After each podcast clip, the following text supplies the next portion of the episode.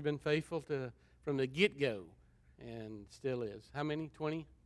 22 years. You preceded me. You're really old. Amen. Well, I'm glad you're here this morning. I really am. I wondered when we got the news reports about the weather, you know, and all that stuff, I wondered if anybody was going to come. And I said, well, surely they will. We could be in Green Bay getting ready for a football game at 50 below. This is a piece of cake, right?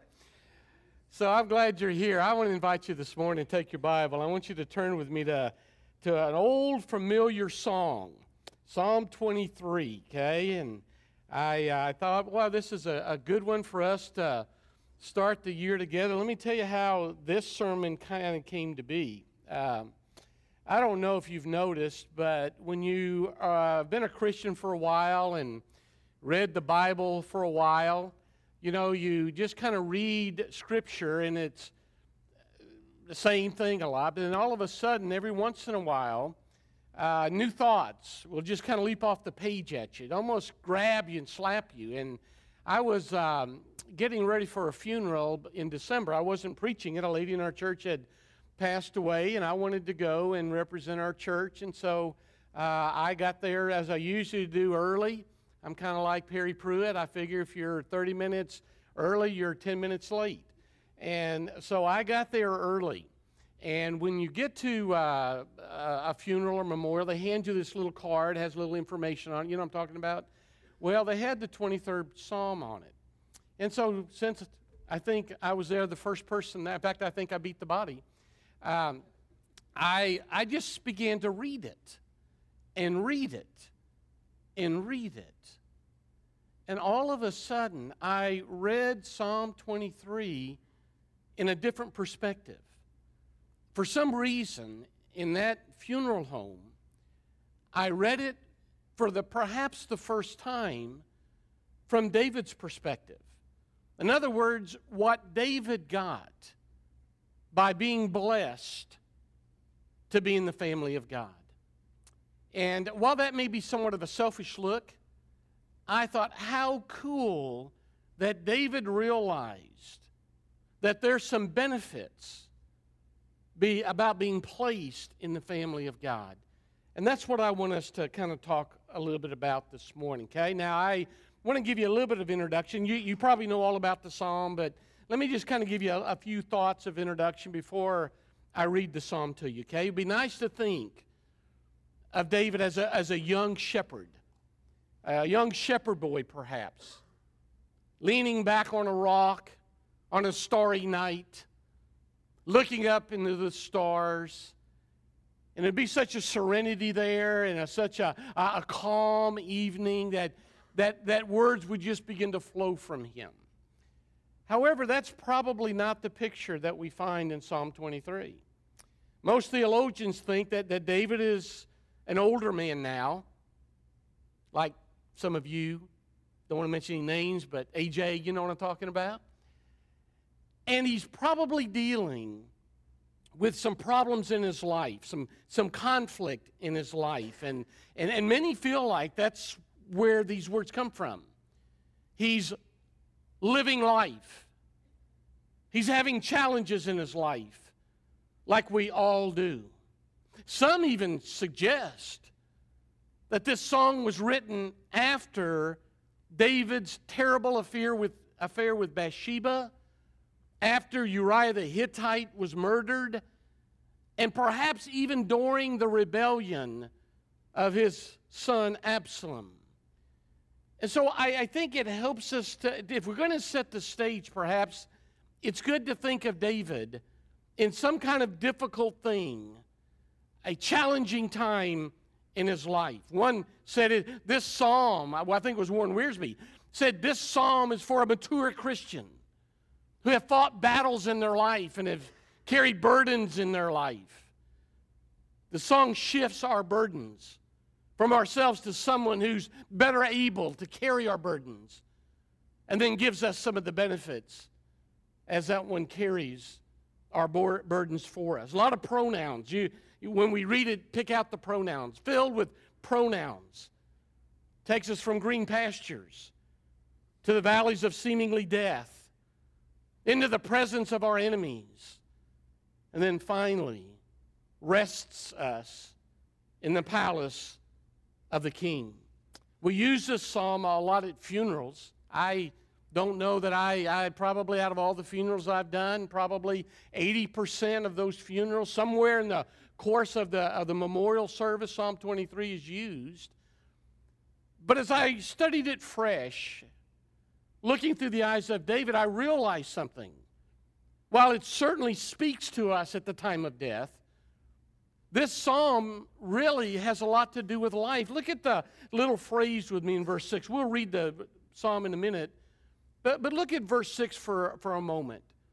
David says, Surely goodness and loving kindness, which is his covenant love to us, will do what? Follow me all the days of my life. And so, beloved, I, I think as we explore the psalm today, we ought to look at it not as a a funeral dirge or a, a, a closeout of a wonderful life, perhaps in a memorial service. But why don't we look at this from David's perspective of life? His loving kindness, his goodness is following after you. I'm going to share what that word follow after means in a moment. He's pursuing you now in this life, not just at the end of your life, but right now, in the middle of your life, in the circumstances you find yourself in, even if those circumstances are somewhat challenging, or even if you're having some problems, or even if you're faced with making some tough decisions and you're not sure exactly how to make them, He's there and He's following after. He's shepherding you. Let's stand in honor of God's word. And let's and, as I read again, fasten yourself on the pronouns, okay? The Lord is my shepherd, I shall not want. He makes me to lie down in green pastures. He leads me beside quiet waters. He restores my soul. He guides me in the paths of righteousness for his name's sake. Even though I walk through the valley of the shadow of death, I fear no evil, for you are with me. Your rod, your staff, they comfort me. You prepare a table before me in the presence of my enemies. You have anointed my head with oil, my cup overflows. Surely goodness and covenant love, loving kindness will follow me all of the days of my life. And then, after goodness and loving kindness follows me all my life, it's then I will dwell in the house of the Lord forever. Father, help us to unpack a beautiful, beautiful song that as we begin a new year together, may we begin with encouragement, knowing that when you are our God, everything that happens is according to a purpose and a plan. In Jesus' name, amen. All right, be seated with me. Keep your Bible open. If we're going to grasp this psalm from David's perspective, then I think it helps us to begin by understanding David's changed nature. Notice he begins, The Lord is my shepherd. That's the relate. The word Lord in your Bible, it should be all caps, right? L O R D, all caps. That's the relationship name for God. It's the name Jehovah. God introduced himself as Jehovah in Exodus chapter 3 for the first time when he revealed himself to Moses at the burning bush. He said, I am that I am. We call him Jehovah God. Jehovah combines three tenses of the Hebrew verb to be. When you break it down, here's kind of what you get you have God in the future, God in the present, God in the past. Jehovah is I will be, I am, I was. We would say God is, God was, and God always will be. The name identifies him as timeless all sufficient in every situation and in every hour of your need. And I hope you can grasp that truth. In fact, that first phrase is a participle phrase. Notice the Lord is my shepherd. Literally, the Lord is shepherding me. It changes the flavor, doesn't it? Not just that He is my shepherd, but He's in the midst of shepherding me right now in my life. Now, you apply that to your, your circumstances different than mine. You know, I know that. You have family situations you got to deal with. You have financial situations you deal with. I got Don I got to deal with, you know. We all have different situations. Some of you are businessmen. You have all the pressures of business. Some of you are homemakers and you have all the pressures of homemaking. Some of you are trying to balance home and career and you're trying to juggle your kids and your grandkids. Some of you are having to keep your grandkid. More grandparents keeping grandkids today than ever before. And somehow you're having to juggle all of that and you're trying to figure out this isn't how I fully intended it to be, but this is the way it is. How am I going to do it? Well, I want to tell you if you're a believer in Christ, the Lord is shepherding you every moment of every day. Now, notice also here, David says, My shepherd. The Lord is what? The Lord is my shepherd. Not a shepherd, he is a shepherd. Not the shepherd, he is the shepherd. But David, for whatever's going on in his life, certainly I think older, and maybe in some turmoil, pressures, he's mine. So, whatever David's going through, he knows that God is with him. And when your nature is changed through grace, your perspective changes as well. Okay? Now, let me tell you what I got. Uh, when I was sitting there waiting for the service, I began to look at what David said about himself. And there's four statements here that I want to point out to you, okay? So you're just going to have to flow with me. Verse 1 is the word I shall not want. You see that? That's the first statement. I shall not want. That could be translated, I shall not lack. Could be translated, I shall not fail. I like the word fail because we all have our insecurities. My, one of my insecurities is the fear of failure. All of my life, I've had a fear of failure.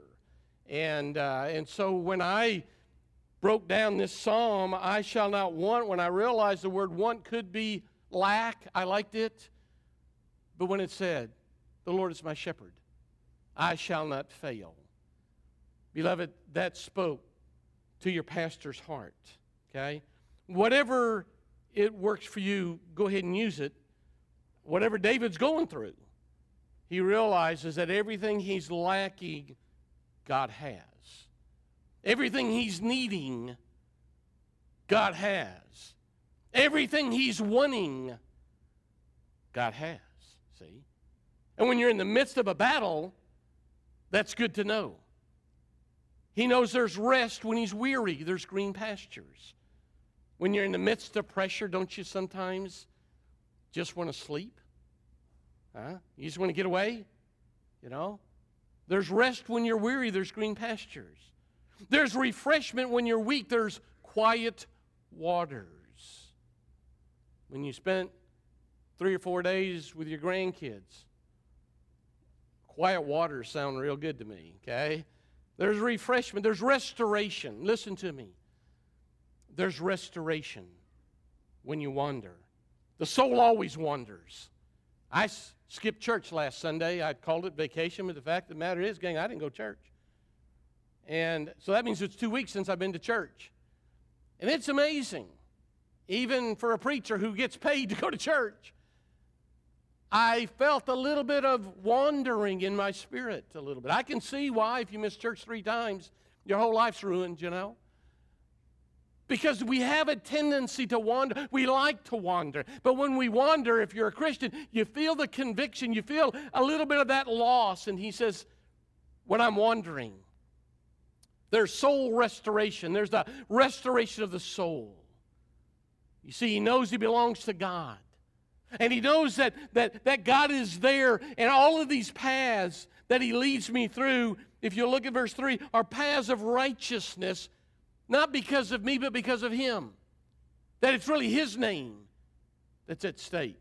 He leads me. He's shepherding me. And I don't lack anything. I will not even fail because how He leads me is all based upon His righteousness to me.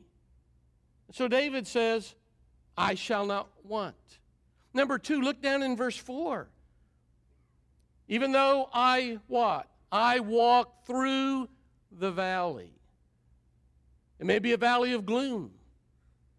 You may even feel like you're about to die. You may think that life is fleeing from you. But David wants you to know that even while you may think it's fleeing, shadows can't hurt you. So what do you do? You do what he did. You walk. You don't wallow. You walk through. You plod along. Life is plodding. Life is taking one foot and placing it ahead of the other foot. And then taking the other foot and placing it ahead of the other foot. And lo and behold, you've got a month behind you. Lo and behold, you got six months behind you. And widows, lo and behold, you have years behind you. And as you're plodding along step by step, you know that nothing comes into your life that does not first pass through the net of Jehovah God. And whatever He allows through that net, you know that it is based upon His righteousness for your righteousness. See, His design is to make you like Himself. And while you'll never get there fully in this life, if you're a believer in Him, His intention is to make you righteous. So He does whatever He must do, it must go through the net of Jehovah God so that in His righteousness, you'll become righteous. So, what do we do in 2014, church? We keep walking. We don't wallow, we keep moving forward. And when things hit us, as perhaps it will, as things hit you, as perhaps it will, what do you do? You plod. You plod. You walk through, and you don't stop. I don't think you stop in eternity either because he snatches you up there and he's got something up there. So we'll be walking. Hey, we may be dancing up there. See? Number three, look in verse 4 again. Even though I walk through the valley of the shadow of notice he says, here's this personal pronoun again, I fear no evil. Now, what does that word evil mean? Well, it could be evil, it could be bad stuff. We live in a bad world. I was talking to one of our policemen yesterday, and at, we were up here at, one, uh, at Upward, and, and, and gang, you ought to take a Saturday and come up to Upward. Let me, let me tell you, I, I, it's, it's a hard thing, it's a labor intensive thing.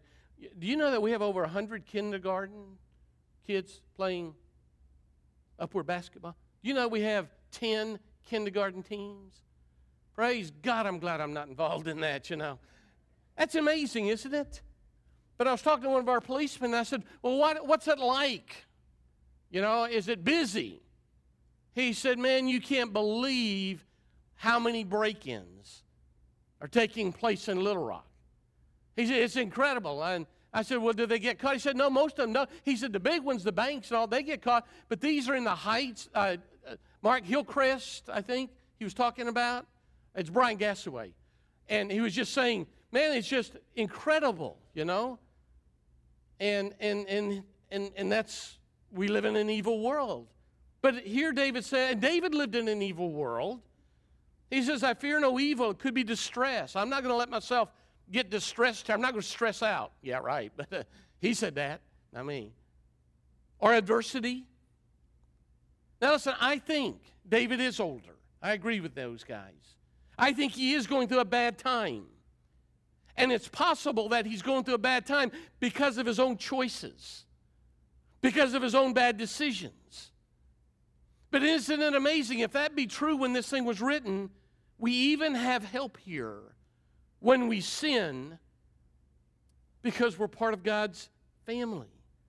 We have His presence even when we've made sinful decisions. We have His protection. We have His provision. That's, that's what this psalm is about. We have His rod and staff. It's here. We have a table. It's here. We even have oil to heal. It's here. Look at verse 4 and 5. What happens? My cup overflows. His cup is overflowing while he's enduring perhaps a really bad decision that he made. Now, I don't know if that means anything to you, but it sure helps me realize that when I'm not on the hilltop, but when I'm down in the valley, when I have sinned, the presence of God is still there. And He's still watching out over me. He's still providing and protecting. Yeah, I'll have to use the rod a little bit to correct me, but He's still there. Let me tell you what I wrote down, what spoke to my heart. Here's what I wrote down Tom, when you sin, you're supposed to feel ashamed. When you sin, you're supposed to feel guilty. When you blow it, you're supposed to feel like you're blown. But you belong to God, Tom, based on God's choice of you. And God doesn't spit you out or throw you away because your salvation is not based upon a person or a person's act or a person's decision. Salvation is based upon God and His decision. Oh, dear people, listen, this is important. We are the people of God according to grace. And grace is not ours to make, grace is just ours to receive. And God doesn't throw us away when we sin. In fact, many times He demonstrates Himself to us in a much stronger way because He knows that we feel junky and bad. We should feel guilty and separated. And it's in those times, sometimes He comes closer to us so that we can heal quicker. That's why I think verse 1, that participle, He is shepherding you. It's active, it's present, and it never ceases based upon what we do or fail to do. If it did, then it wouldn't be by grace, it would be a works relationship. And that's not the gospel, is it? The gospel's not based upon works. You don't go to heaven because you work good. You don't go to hell because you work bad. You go to heaven because God's grace redeems you from the pit of sin. For by grace are you saved, you see. And so when you're saved by grace, you become Him, His ownership in your life, and He begins shepherding you, present tense, in every situation that you find yourself in. And then there's one last time he uses the I will, and that's at the very end in verse 6. He says, And I will dwell. Do you see that? I will dwell in the house of the Lord forever. The words mean I will settle down and be at home. I will come home. That's why this is used at funerals. Well, it should. I was talking to Gary Kettles. His mama, 90 something years old, is just about ready to go to, to be with um, her Savior. I was talking to Gary, and I said, Gary, she's about home, isn't she? You remember the song that we used to sing? Second service won't know anything about this song, but it was a song we used to sing a lot at memorial services. Some call it heaven, I call it home. Some call it heaven, I call it home. You've never heard it like that, have you? What a great song. Because heaven is, for the believer, right? Heaven is home, has a good ring to it. Now, listen to me, and I'll wrap it up. Despite all of David's sins and all of David's failures, which are recorded for us to read, how would you like your life to be recorded and read, huh? In spite of all of David's sins and failures, David has come to one conclusion God's goodness and God's loving kindness has followed him all the days of his life. And I want you to circle the word follows. Follow me. See that word follow? Because I don't like that translation. Every translation has follow. But in the Hebrew, it's really a stronger word than follow. It's, it's, a, it's a strong word. It, it, it means to chase after or to run after. Now, it changes the, the flexion, reflection, doesn't it? Surely goodness and loving kindness will chase me, will pursue me all of the days of my life. If you're a child of God, let me tell you, God's pursuing you. You're not pursuing God. He goes after the heart. He injects himself. I wrote down here, our God is a pursuing God. Our God is an interfering God. He interferes in my life. He won't leave me alone.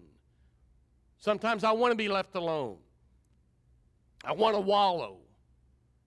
I want to be enjoying my sin for that season. We all do. That's our nature, right? But if I'm a believer in Christ, if I've been saved by grace, God doesn't allow that. He interferes in my, He interjects Himself.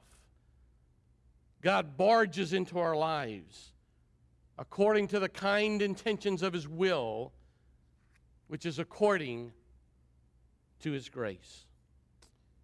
And so, as we begin a new year, I don't want you to forget this message. I don't want you to forget this song. It could very well be that you're going to have to go back to it from time to time. Maybe God will remind you of the preciousness, even the selfishness of the benefits you get about being part of the family of God. You see, if you're a believer in Christ, you're not your own. The Bible says you've been bought with a price. Therefore, glorify God. And remember this God always does what is best, not always what is easiest for his kids. You understand that, don't you? I, I started to go to Deuteronomy. I, I didn't know if I'd have time. I could have had time to go to Deuteronomy. As God was leading them out, one of the there's a precious passage in Deuteronomy. I wish I remembered the chapter um, because it says there. This is Tom talking that I led you out, not because, and I led the way I led you, not because it was easiest, but it was the best. They weren't prepared. They, they went out, it's a funny thing, they went out marching in martial array. They had never fought a battle in their life. But they were kind of strutting their stuff coming out of Egypt. Oh, yeah, you know, oh, yeah, oh, yeah. And God could have let them go and get to the uh, to, to, to, to the sea quickly, but God knew all they do, all they were doing was strutting. He knew that they could not, they'd never fought a battle in their life. He knew they'd get run like chickens. And so it says there that God led them out, not because it was the easiest way. God led them out because it was the best way. And in your life, what God does, if you believe in Him, if, if you're a grace child, God does what's best in your life, and sometimes that's not what's always the easiest thing in your life. But what He does, it's going to be based upon His righteousness for your righteousness. So sometimes it has to be a little hard. Sometimes it's got to be a little bit challenging. And I think in 2014, let's recognize that. Let me tell you what, church, we, we have, a, we have a, wonderful opportunity. You have a wonderful opportunity in front of you. You have the opportunity to say to God, God, this is a new year. The past is history. Tomorrow is a mystery.